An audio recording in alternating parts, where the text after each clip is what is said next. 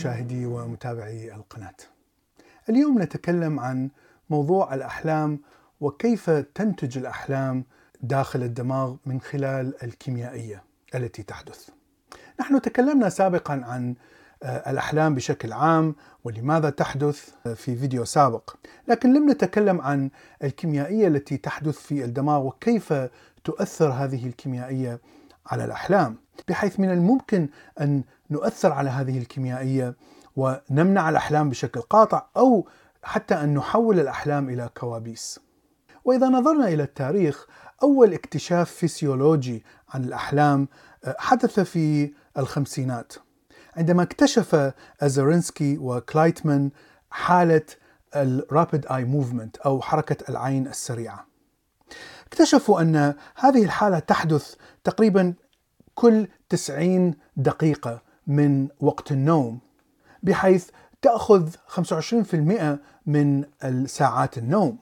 وفي هذه الحالة رأوا أن هناك حركة لا إرادية للعين وحتى لعضلات الوجه لكن من الرقبة فما دون لا يوجد أي حركة. وأيضا لاحظوا زيادة التنفس وضربات القلب. هذه الحالة ارتبطت بالأحلام. لأنهم اكتشفوا إذا أيقظوا شخص وهو في حالة الرابid اي موفمنت ف95% من هؤلاء الأشخاص سيقول أنه كان يحلم ويستطيع أن يسرد هذا الحلم. وهذه نسبة عالية جدا. فاستنتجوا أن هذه الحالة حركة العين السريعة هي التي تحصل فيها الأحلام. لأنهم إذا أيقظوا شخص لم يكن في الرم سليب حركة العين السريعة ف5 إلى 10% فقط سيقولون أنهم كانوا يحلموا ننتقل الآن إلى 1962 هناك شخص اسمه جوفيه هذا الشخص أجرى تجارب على القطط حتى يعرف أي منطقة في الدماغ التي تسيطر على عملية الرم سليب أو التي تنتج الأحلام. فبدأ يقطع أجزاء من الدماغ إلى أن وصل إلى الجزء الذي إذا ما قطع فالرم سليب أو حركة العين السريعة تنتهي أو تتوقف تماما عند النوم. وهذه المنطقة تسمى بالجسر العصبي أو البونز. وهذا كان اكتشاف غريب في ذلك الوقت لأن هذه المنطقة التي تكون مع النخاع ومع الدماغ المتوسط تعتبر منطقة قديمة جدا وموجودة حتى في السلاحف وفي الأسماك.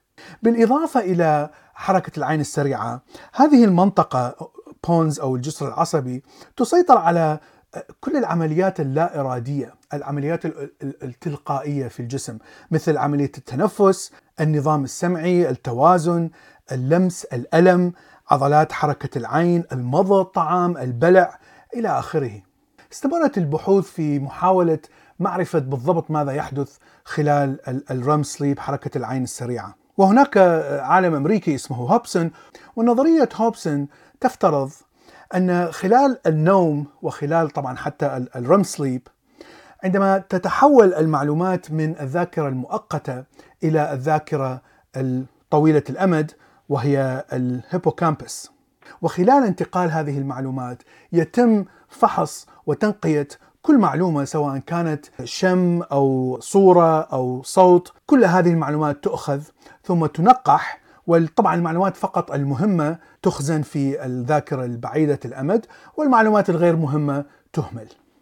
هذه انتقال هذه المعلومات حسب نظرية هوبسون لأن المنطقة المنطق عملية اتخاذ القرار في الفرونتال لوب تكون غير مفعلة تماما.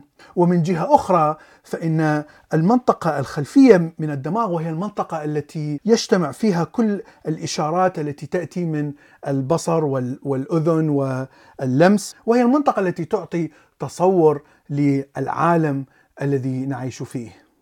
فهذه المنطقة تكون محفزة خلال حركة العين السريعة. ولهذا الأحلام تكون أشياء غريبة وغير منطقية. لكننا داخل الحلم لا نفترض بأن هذا الشيء غير منطقي لأن هذه المنطقة في الفص الأمامي تكون غير مفعلة.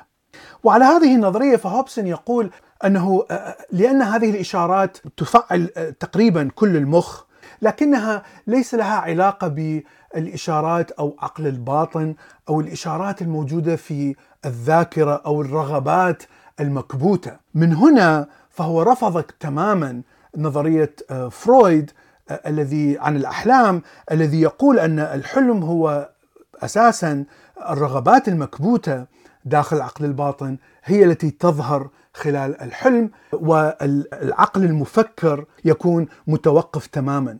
وخلال الثمانينات والتسعينات بدأت بحوث أخرى بالظهور تكتشف تناقض في نظرية هوبسون. وأبرز الأشخاص الذين آه، قدموا بحوث هو مارك سولمز. وهذه البحوث تقول أن صحيح فترة حركة العين السريعة يحدث فيها الأحلام لكن من خلال نفس آه، بحوث من الخمسينات نعرف أن حتى آه، الفترة التي ليس فيها حركة عين سريعة أيضا تحدث أحلام ولو بنسبة أقل بكثير. وهذه البحوث اكتشفت أن الأشخاص الذين آه، تمزق في البونز والذين لا يحدث عندهم رم سليب أو حركة العين السريعة ممكن أن يحلموا واكتشفت أن هناك مكانين في الدماغ إذا أصبح فيه قطع أو تلف فسوف تتوقف الأحلام بشكل تام حتى وإن كانت الرم سليب حركة العين السريعة موجودة. المنطقة الأولى هي مكان الذي يجمع ما بين الذاكرة وما بين الانتباه وما بين اللغة كلها تجتمع في مكان قريب من مؤخرة المخ. وهذا المكان هو الذي يعطي الانطباع عن العالم. المكان الآخر الذي يوقف الأحلام تماما هو جزء في أسفل المخ وهذا الجزء فيه كثير من الخلايا العصبية وكثير من الإشارات التي تنتقل. ولهذا من الصعب معرفة ما هو بالضبط آه، الذي يمنع الأحلام في هذا الجزء. وهناك افتراضية آه، خاصة لمارك سولمز فيقول أن هذا الجزء أيضا مهم جدا لمسار هرمون الدوبامين داخل الدماغ والذي يذهب إلى المخ. وخلايا التي تنتج الدوبامين ومن ثم تدفعه آه، إلى كل أنحاء آه، المخ هذه المسار تسمى بالدائرة التحفيزية شيء طبيعي الدوبامين يعطي آه، تحفيز للكائن الحي أن يفعل شيء معين لأنه يعطي ريورد أو جائزة والشعور بالسعادة أو المتعة. فإذا توقف عملية انتقال الدوبامين إلى المخ فستتوقف الأحلام أيضا. من هنا ظهرت النظرية الأخرى التي تحاول تفسر آه، ميكانيكية أو كيميائية الأحلام. فهي تقول بالإضافة إلى انتقال الإشارات من الذاكرة المؤقتة إلى الذاكرة الطويلة الأمد فإن الدماغ أيضا ينتج كمية من الدوبامين وهذه الكمية تنقل الإشارات من الأجزاء القديمة من الدماغ والتي هي مثل الأميجدلا آه، والتي هي تعطي المشاعر ومن ثم تنتقل هذه الإشارات مع الدوبامين إلى باقي أنحاء المخ. وهنا كمية الدوبامين هي التي تحدد إذا كان الحلم سيكون شديد تأثيره شديد أو سيكون الحلم تأثيره خفيف جدا.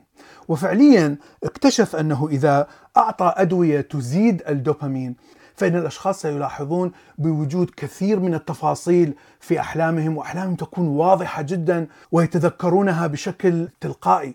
لكن إذا أعطاهم أدوية تقلل من الدوبامين فسوف تقل الأحلام حتى تصل إلى فترة تنعدم تماما الأحلام.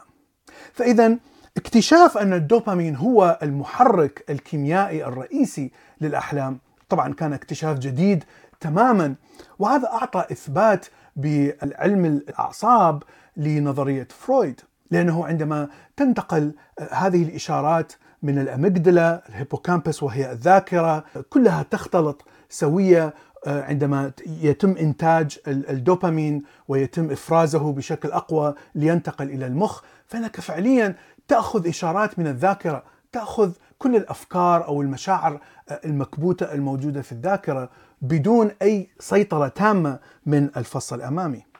الشيء المثير أنه اكتشف إذا أعطى كمية كبيرة من الدوبامين أن الشخص يبدأ بالهلوسة ويتحول الحلم إما إلى كابوس أو إلى هلوسة شبيهة بالشيزوفرينيا أو السكيتزوفرينيا، الشخص الذي يرى صور أو يسمع أصوات غير موجودة. وأيضا مرضى ال PTSD post traumatic stress disorder أو ما يسمى باضطراب ما بعد الصدمة. لأن هؤلاء المرضى فعليا آه، عندما يعيشون آه، حالة صعبة جدا أكثرها جنود من الحروب الذين يرون مثلا أصدقائهم أو رفقائهم يموتون أمامهم. فهم يعيشون هذه الحالة المأساوية أو أو الشعور المأساوي لهذه الحالة أو الصدمة يعيشونها مرة بعد الأخرى بعد الأخرى آه، في كوابيس في أحلام لوحظ أن حتى عندما يأخذوا صورة للدماغ هناك تشابه ما بين مرضى الاضطراب ما بعد الصدمة وما بين آه، حالة الكوابيس التي تحصل للشخص العادي. وطبعا من هنا آه، نحن نعرف أن الناس الذين مرضى بالشيزوفرينيا أو آه، السكيزوفرينيا والذي هم كما ذكرنا يرون صور ويسمعون أصوات غير موجودة، الأدوية التي يأخذونها هي فعليا تقلل من الدوبامين داخل المخ ولأنها تقلل من الدوبامين ولهذا تقل عندهم هذه الأعراض. والشيء الآخر المثير أن هناك نوع من النوم يسمى باللوسيد دريم أو النوم الواضح. معنى نوم واضح هو أن الشخص النائم يعي بأنه نائم، يعرف أنه نائم، ومن خلال هذه المعرفة هو يستطيع أن يسيطر على الحلم وحتى يستطيع أن يقوم بأشياء معينة داخل الحلم. هذه الحالة هي شيء نادر، يعني ليس كل إنسان يستطيع أن يصل إلى هذه المرحلة من الحلم، أنا أتذكر يعني مرة كل سنة أو سنتين أشعر بأنني أحلم. وتصبح عندي المعرفة بأنني أحلم داخل الحلم. لكن خلال هذه الحلم الواضح أو ال lucid dream نرى أن المنطقة في ال frontal lobe المنطقة التي تتحكم بالمنطق واتخاذ القرار تكون متفعلة ولهذا يعني تفعيل هذه المنطقة هو الذي كون هذه القدرة على السيطرة على النوم. في النهاية فإن كل هذه البحوث تعطي دليل على أن الأحلام لم تأتي بشكل عبثي أو كشيء جانبي ناتج عن وجود آه، العمليات التي تحدث آه، عند النوم. لكنه فعليا الأحلام أيضا تساعد على استقرار النوم. هناك تجارب آه، أجريت على المرضى الذين لا يستطيعون أن يحلموا لوجود تلف كما ذكرنا في المنطقتين داخل الدماغ هؤلاء الناس تحدث عندهم يقظات كثيرة خلال النوم ولا يحصلون على النوم الكافي الذي يحصله الإنسان الذي يحلم. هناك طبعا فائدة أخرى من الإحلام في علم النفس وهي ظهور الرغبات المكبوتة والتي آه، تستطيع من خلال آه، معرفة هذه الرغبات أن تفهم آه، حقيقة نفسية هذا الإنسان، العقل الباطن، وطبعا هناك مشاعر مكبوتة تؤثر بشكل سلبي تماما على حياة الإنسان وعلى تفكيره وعلى صحته النفسية. هذا ما أردت أن أقوله اليوم، شكرا لكم وإلى اللقاء في حلقة أخرى.